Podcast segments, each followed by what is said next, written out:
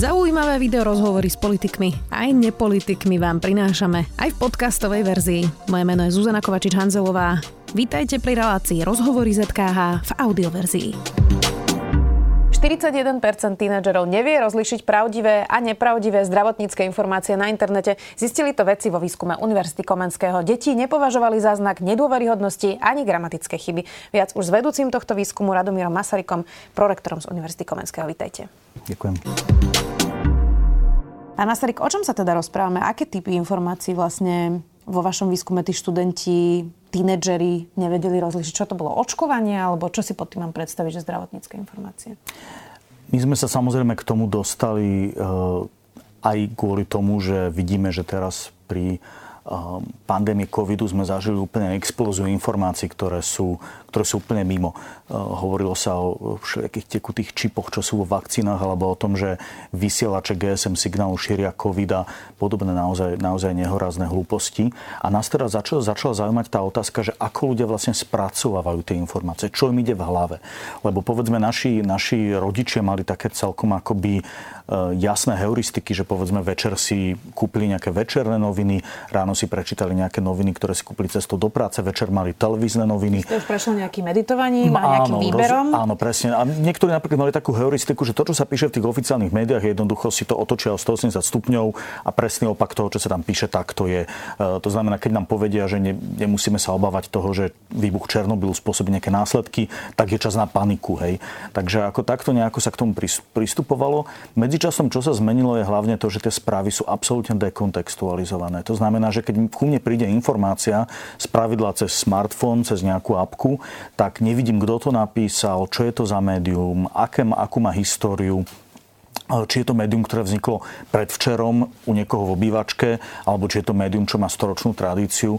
Takže toto nás zaujímalo, že ako vlastne ľudia pracujú s týmito informáciami. Uh-huh. No a aké typy zdravotníckých informácií ste teda testovali na tej vzorke tých 300 študentov? My sme vytvorili uh, sériu správ, ktoré boli v podstate pravdivé. Uh, samozrejme, nechceli sme niečo, čo je, kde môže spôsobiť vplyv nejaká ideológia. Povedzme, tá vakcinácia, áno, tam sú ľudia polarizovaní.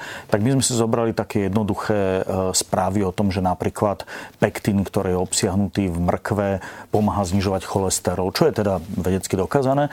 Mali sme sériu takýchto, takýchto rôznych správ o rôznych zeleninách, teraz neviem, či tam boli aj ovoci, ale myslím, že hlavne zeleniny. A potom sme mali jednu absolútne vymyslenú, kde sme, kde, ktorý, z ktorej podľa nás a z takých pretestov nám bolo jasné, že väčšina ľudí videla, že toto je absolútna hlúposť. A tam Čiže bola... neboli to nejaké chytáky, aj? Nie, nie, tam išlo o, o zložku, ktorá sa volala Ivermectin, čo bola akože náražka na Ivermectin a o tom, že, že Ivermectin, ktorý je obsiahnutý vo fazuli, spôsobuje zvyšovanie inteligencie. A to je samozrejme do neba volajúca hlúposť, mm-hmm. ktorá bola zamiešaná medzi týmito reálnymi správami. Uh, nás zaujímalo v prvom rade nie tak úplne nevyhnutne, že koľko ľudí teda bude veriť tejto hlúpej správe, ale nás zaujímalo to, že my sme tie správy potom ďalej ešte variovali a sme tam pridávali rôzne editovacie prvky. Napríklad, že sme tam dali niektoré, niektoré slova hrubým písmom, lebo to nám predtým vyšlo, že to je jeden, ľudia tvrdili, že toto je jeden z tých akoby faktorov, ktoré pomáhajú filtrovať tie, tie nedôveryhodné správy. Alebo sme tam dali clickbaitový nápis, Eh, to znamená, že neveríte, neuveríte, ktorá potravina má zázračné účinky, Aj. alebo sme tam dali nejaké superlatívy a tak ďalej. Takže urobili sme tam niekoľko takých editorských manipulácií a sledovali sme, že ako budú ľudia hodnotiť tieto správy, či budú dôverovať alebo nie. No, ja som to už hovorila na začiatku, že niektorí, alebo teda časť tých študentov nepovažoval za podozrivé ani to, keď tam boli nejaké jazykové gramatické chyby. Čím si to vysvetľujete? Toto nás, priznám sa, veľmi prekvapilo, lebo predtým, keď sme sa ich pýtali vo fokusových skupinách, tak nám práve hovorili, že toto sú také znaky nedôveryhodnej správy. To znamená, to bola gramatická, to boli gramatické chyby, superlatívy, clickbaity a podobne. My sme zistili, zistili, že len clickbaity sa nám ukázali, že naozaj spôsobujú, že, že, že ľudia nadobudú nejaké podozrenie. Gramatické chyby nie. Ehm, čím to je ťažko povedať, samozrejme. Možno nevedia gramatiku. Je to možné, že vlastne tá citlivosť sa vytratila hovorila, že, že ľudia si to už ani nevšimajú. Je možné, že už ľudia sú tak zvyknutí, že aj v serióznych médiách, samozrejme nie v SME, ale v iných sa vyskytujú gramatické chyby. Ťažko povedať. Hmm. Tak máme jazykové korektorky aj korektorov, snažíme sa to eliminovať, ale samozrejme stane sa to občas aj nám. Kopíruje to trend, ktorý vidíme v tých PISA výsledkoch, že deti, ktoré vychádzajú zo škôl, sa síce učia čítať, ale neznamená to, že rozumejú aj písanému textu. Môže toto súvisieť? Môže to súvisieť a v podstate môže to súvisieť práve s tým, že tá akoby verbálna zložka prejavu akoby trpí. V podstate, keď sa pozrieme napríklad aj na to, my sme na, aj na univerzite sme pozorovali zaujímavý trend, že e, ešte povedzme pred 4 rokmi e, bolo bežné, že nás študenti kontaktovali cez Facebook. Momentálne ten Facebook v podstate študenti absolútne nepoužívajú, skoro všetky interakcie sú cez Instagram. Uh-huh. A očividne tá komunikácia je viacej akoby obrazová. To znamená, že, že čo najmenej slov takže, takže je tam trend akoby mm, istého opúšťania od toho písomného prejavu skôr k tomu obrazu. Mm-hmm.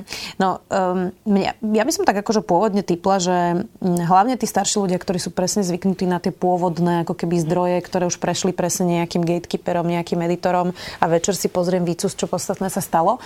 Um, takže tí sú teraz zmetení práve tou záplavou tých informácií na internete. Ale v podstate z tohto teda vyplynulo, že mladá generácia nezažila už vlastne tieto tradičnejšie formy, ale je rovnako stratená v tých záplavách informácií ako tí starší. Áno, myslím si, že je to trochu taký mýtus o tých, o tých digitálnych natívoch, ktorí už sa e, narodili v digitálnej dobe a pohybujú sa v nej absolútne suverene. E, asi to nebude celkom pravda. Asi, asi naozaj mm, orientovať sa v informáciách, ktoré sú vytrhnuté z kontextu, je veľmi náročná úloha aj pre tínedžerov aj pre veľmi mladých ľudí. Mm. Ukazuje to aj to, že mm, stredné školy sú v podstate nepripravené na 21. storočie v tomto ohľade, že uh, asi, že sú gramotnejšie, čo sa technológií týka, to je fakt, lebo vedia s tým pracovať, vedia si opraviť počítače, rozumejú aplikáciám, tomu chápem, ale, ale mm, že vlastne to neznamená ešte, že rozumejú obsahu a že vlastne tie školy v podstate asi zanedbali tú mediálnu informačnú výchovu, nie? Asi ako ktoré, s tým, že my ešte sme v inom výskume zase inú hypotézu a to je to, že možno by skôr ako o mediálnej informačnej výchove malo zmysel hovoriť o um, vedeckej gramotnosti. To znamená, že aby sme ľuďom vôbec vysvetlili, ako to poznanie vzniká. Že povedzme to, že my vieme, že napríklad fajčenie spôsobuje rakovinu, že bol nejaký proces, ako my sme na toto prišli. Niekoho to napadlo ako myšlienka, čo keď tam spojitosť, ako to testoval, e, na akej vzorke musela, musela byť takéto... veci, ktoré už máme vedecky dokázané a rozumieť, ako sme k tomu vlastne prišli.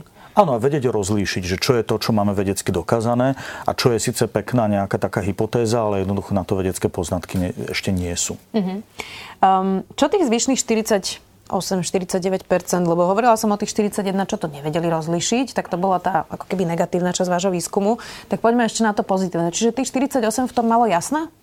Ja by som to možno takto, toto číslo by som nebral až tak zrovna, zrovna prísne. Je to číslo, ktoré zaujalo väčšinu novinárov, lebo je to, je to niečo také, také ľahko zapamätateľné. Myslím si, že ak by sme výskum nadizajnovali trochu ináč, toto percento by nám mohlo výjsť inak. To, čo je na tom zaujímavé, je práve to, že okrem tých superlatívov, eh, že tie ostatné kľúče veľmi nepomáhajú. A to je to, na čo sa vlastne môžeme sústrediť, že eh, očividne treba hľadať ďalej a treba hľadať práve tie cesty, že ako naučiť mladých ľudí sa v tomto orientovať. A samozrejme, my sme sa zameriavali na mladých ľudí, lebo, lebo tých výskumov na starších bolo viacej, eh, ale to sa teraz týka celej populácie. To znamená, že ako vlastne ľudí naučiť, že ak mi jeden zdroj tvrdí, že očkovanie je zlé, lebo sú tam tekuté čipy, druhý mi tvrdí, že očkovanie je prospešné a môže mi to zachrániť život, čo mám robiť, aké postupy mám, mám aplikovať, aby som si naozaj urobil predstavu o tom, že čo je pre mňa dobré a čo je pre zlé. Mm. Inak aj to Google nebýva niekedy zradné, lebo tiež treba vyhodnocovať, že čo si človek vlastne zoberie ako relevantný zdroj. Nebude súčasťou problému aj to, že podľa iných výskumov tretina učiteľov na základných a stredných školách čerpa informácie z dezinfowebov. Mm. A zároveň aj časť politikov ich využíva, propaguje, šéruje. Tak vyzerá to tak, že potom ako keby sa spoločensky stierala tá hranica, že čo je vlastne relevantný a čo nie je relevantný zdroj. Môže byť toto tiež súčasť problému? Samozrejme. A čo sa týka teda politikov, tak e, pre nich je toto veľmi atraktívne územie, lebo ako náhle chcem niekoho zaujať tým, že povedzme, keby že idem teraz kandidovať na nejaký post a začnem teraz rozprávať o tom, že koľko chodníkov chcem opraviť, alebo koľko kvetináčov chcem, chcem vysadiť, alebo um, koľko tunelov chcem vyraziť do Karpat, to je také nudné celkom. Ako náhle všetko, o mnoho jednoduchšie je dať všetko na jednu emóciu. To znamená, že dať to napríklad, že porazíme liberálov, alebo proste e, západ nám chce zlé, alebo východ nám chce zlé a tak ďalej. A toto je niečo, čo dokáže zburcovať emóciu. A toto vidíme veľmi dobre na, na práve v sociálnych médiách, že ako náhle niekto napíše status, ktorý má prvok takejto emócie, tak v tom momente dokáže, dokáže aktivizovať to sa jednoducho šíri naozaj ako lesný požiar. My sme zažili takú, takú bizarnú vec, keď sme robili pred letom TEDx a e, kde sme mali reálnych speakerov, ale zároveň sme tam púšťali nejaké videá. My sme boli veľmi zvedaví na video, kde sa Bill Gates vrátil k tomu svojmu veľmi, veľmi akoby slávnemu videu, kde kvázi akoby predpovedal pandémiu. My sme chceli vedieť, že čo tam v tom Vancouveri povedal, takže že do programu sme zaradili aj to, že si pozrieme toto video, ktoré už bolo verejne dostupné, všade bolo. No a čo sa vlastne stalo, že z toho vznikla fáma o tom, že Bill Gates príde do Mlínskej doliny podpísať zmluvu o ďalšej pandémii a k môjmu veľkému zdeseniu, akože sa o tom rokovalo v slovenskom parlamente. A o tom ľudia písali zaručené statusy a prišiel teda nám na univerzitu občianský tribunál a hľadali Billa Gatesa. A pre mňa to bolo niečo absolútne absolútne nepochopiteľné, že ako sa z takéto hlúposti, z toho, že nejakí ľudia si niekde stiahnu video, ktorú, ktoré si môžu kedykoľvek pozrieť na YouTube. A oni teraz z toho vytvorili vlastne aféru, že, že v študentskom klube v Mlínskej doline, eh, lebo tam by samozrejme to asi človek najmä nečakal, že tam príde Bill Gates a bude dohadovať, čo s nami bude. Podpísať pandémiu. Inak to video Billa Gatesa je veľmi zaujímavé, lebo on tam celkom logicky vysvetľuje, prečo tá pandémia je, je niečo, čo nás čaká a bude nás čakať. E, tak odporúčam každému, nech si to, nech si to pozrie. Zač- Začína sa školský rok. Veľa sa hovorí aj o tom, že aké tieto dva roky zanechali stopy na práve študentoch a deťoch. Vy to cítite na vašich študentoch? Cítime v tom, že e, ten výpadok, ktorý samozrejme podľa odboru trval, myslím, že pol roka bolo pri medikoch, zubároch, trochu viacej pri niektorých iných odboroch. Je to cítiť, je to cítiť na istom akoby výpadku možno povedzme sociálnych kompetencií, kde mnohí mladí ľudia mali veľmi limitovaný počet ľudí, s ktorými sa stretávali. Je to cítiť v tom, že mnohí si akoby menej veria, že, že majú takú akoby nižšiu sebaistotu, stratili sa nejaké návyky a tak ďalej. Takže, takže bude veľmi ťažké teraz v septembri sa vrátiť naspäť do toho um, rozbehnúť zabehnutého vláku a snažiť sa nadviazať na tam, kde sme, kde sme pred tými dvomi rokmi skončili. My sa inak veľa pýtame na študentov, ale to muselo zanechať asi ránu aj na učiteľoch, nie? Ja som zažil práve teraz takú bizarnú historku, že bol som na konferencii v Británii a bol tam taký akoby kolega, ktorý sa tak napríklad tak veľmi ošíval a potom prišiel ku mňa a hovorí, že mu je to strašne trápne, že on by so mnou strašne rád nadviazal rozhovor, ale sa veľmi hambil, lebo už úplne zabudol, ako sa to vôbec robí, že prihovoriť sa neznámemu človeku. A bolo to také strašne úprimné a také, také hrozne ľudské, že v podstate on hovorí, že on úplne vyšiel z cviku tým, že bol vlastne dva roky trávil čas veľmi limitovaným počtom ľudí a že toto je prvýkrát, čo sa snaží prihovoriť neznámemu. Mm-hmm. Takže, takže áno, aj výskumníci sú, sú trochu obeťou tohto, takže učíme sa späť uh, k tomu, že, že ako sa socializovať, ako vzájomne komunikovať, ako vzájomne nadvezovať, ako sa oslovať na konferenciách a podobne. Toto sú také tie pragmatické, praktické zručnosti, ale lekári aj učiteľia hlásia, že študenti sú na tom veľmi zle psychicky. Toto tiež cítite? Je to cítiť v tom, že, že napríklad pri písaní bakalárskych diplomových dizertačných prác veľ, je, je to stresujúci okamih v živote každého človeka, lebo musí podať istý výkon, musí prekonať hranice svojej komfortnej zóny, urobiť niečo, čo predtým nikdy nerobil. Práve teraz sme videli, že ako veľmi tam pomáha to, že v tom nie som sám. Že mám tam tých spolužiakov, vidím, ako oni zažívajú to isté a podobne. A teraz, teraz veľa ľudí naozaj veľmi trpelo. Veľa ľudí odovzdalo napríklad práce až v nejakých náhradných, náhradných termínoch, lebo nezvládali to nie po tej odbornej stránke, ale práve po tej psychickej stránke. Takže je to, je to momentálne naozaj citlivá téma. Aj výskumy, ktoré sme robili u nás na Univerzite Komenského, nám ukázali, že prišlo k nárastu depresie, úzkosti aj aj rizikového pitia alkoholu mladých hmm. ľudí. Hmm, to som práve chcela povedať, že viacej študenti aj pijú. Nie je problém, že my ten systém nemáme vôbec nastavený na riešenie psychického zdravia, že máme veľmi málo terapeutov, sú nedostupní, je to veľmi drahé, dokonca ich je málo, čiže aj majú toho veľa. Máme veľmi málo psychiatrov. A ešte stále je to tak trochu aj spoločenské tabu v niektorých kruhoch, čiže nemali by sme začať viac a obzvlášť teraz po tej pandémii hovoriť o tom, že tie deti aj študenti potrebujú podporu, potrebujú psychickú podporu, kľudne aj odbornú. Um, a že na to musíme pripraviť aj celý systém, presne tak, ako diskutujeme o výpovediach lekárov a operáciách, mm-hmm. tak toto je vlastne rovnako dôležitá súčasť zdravia. Je to značne ako... Pod, tá destigmatizácia už našťastie ide trochu tým správnym smerom, že dnes uh, už napríklad mladí ľudia necítia, že by to bol nejaká, nejaká stigma, keď vyhľadajú pomoc psychológa. Toto našťastie akože ide, ide pomerne dobre. Samozrejme, často je tu problém dostupnosti, ako vôbec sa dostať k tomu psychológovi alebo k psychiatrovi a samozrejme aj možno taký nejaký nedostatočný ohľad na, na psychické zdravie, e, to, že nemáme to akoby zapracované medzi priority, že napríklad málo e, ľudí zvažuje o tom, že, že povedzme šéfovia sa malo kedy zamýšľajú nad tým, že, že či náhodou nemajú toxickú atmosféru na pracovisku, alebo samozrejme, že e, či prednášajúci nemajú to, alebo učiteľia, či nemajú toxickú atmosféru v svojej triede, alebo či tam nie je nejaký prvok, ktorý by mali adresovať. Takže ten, tá otázka toho možno, možno dôrazu na psychické zdravie je veľmi dôležitá vec a mali by sme venovať viacej pozornosti. Jasné, navyše niekto môže mať pár mesiacov problémy a potom sa znova zaradiť späť a byť absolútne platným členom kolektívu. Čo by ste poradili teraz študentom, možno deťom teda, ale napríklad aj učiteľom? Veľa inak hovoria ľudia, že sú problémy rodičia, ktorí vytvárajú obrovský natlak na deti v dobrej viere, že teda chcú, aby mali nejakú budúcnosť. Tak čo by ste im odporúčili teraz na začiatok školského roka všetkým? Všetkým, to je asi veľmi ťažko takto, takto všeobecne. Tak študentom, povedzme študentom. Študentom určite by som odporúčil, aby si, aby si, svoje, aby si veľmi vyvážili záťaž, ktorú si na seba zoberú. Uh, medzi mladými ľuďmi už pred pandémiou bola veľká tendencia, že, že vyhorieť, hej, že proste, že uh, mnohí psychológovia mali, mali 16-17 ročných klientov, ktorí vyhoreli. Mm. Čo predtým tam chodili ľudia v mojom veku možno, hej, ktorí majú nejaké, nejaké vysoké, vysoké zodpovedné pozície a naozaj ťažko pracujú, tak je normálne, keď nejaký 45-50 ročný človek vyhorí, ale nie, že 16-17 ročný človek.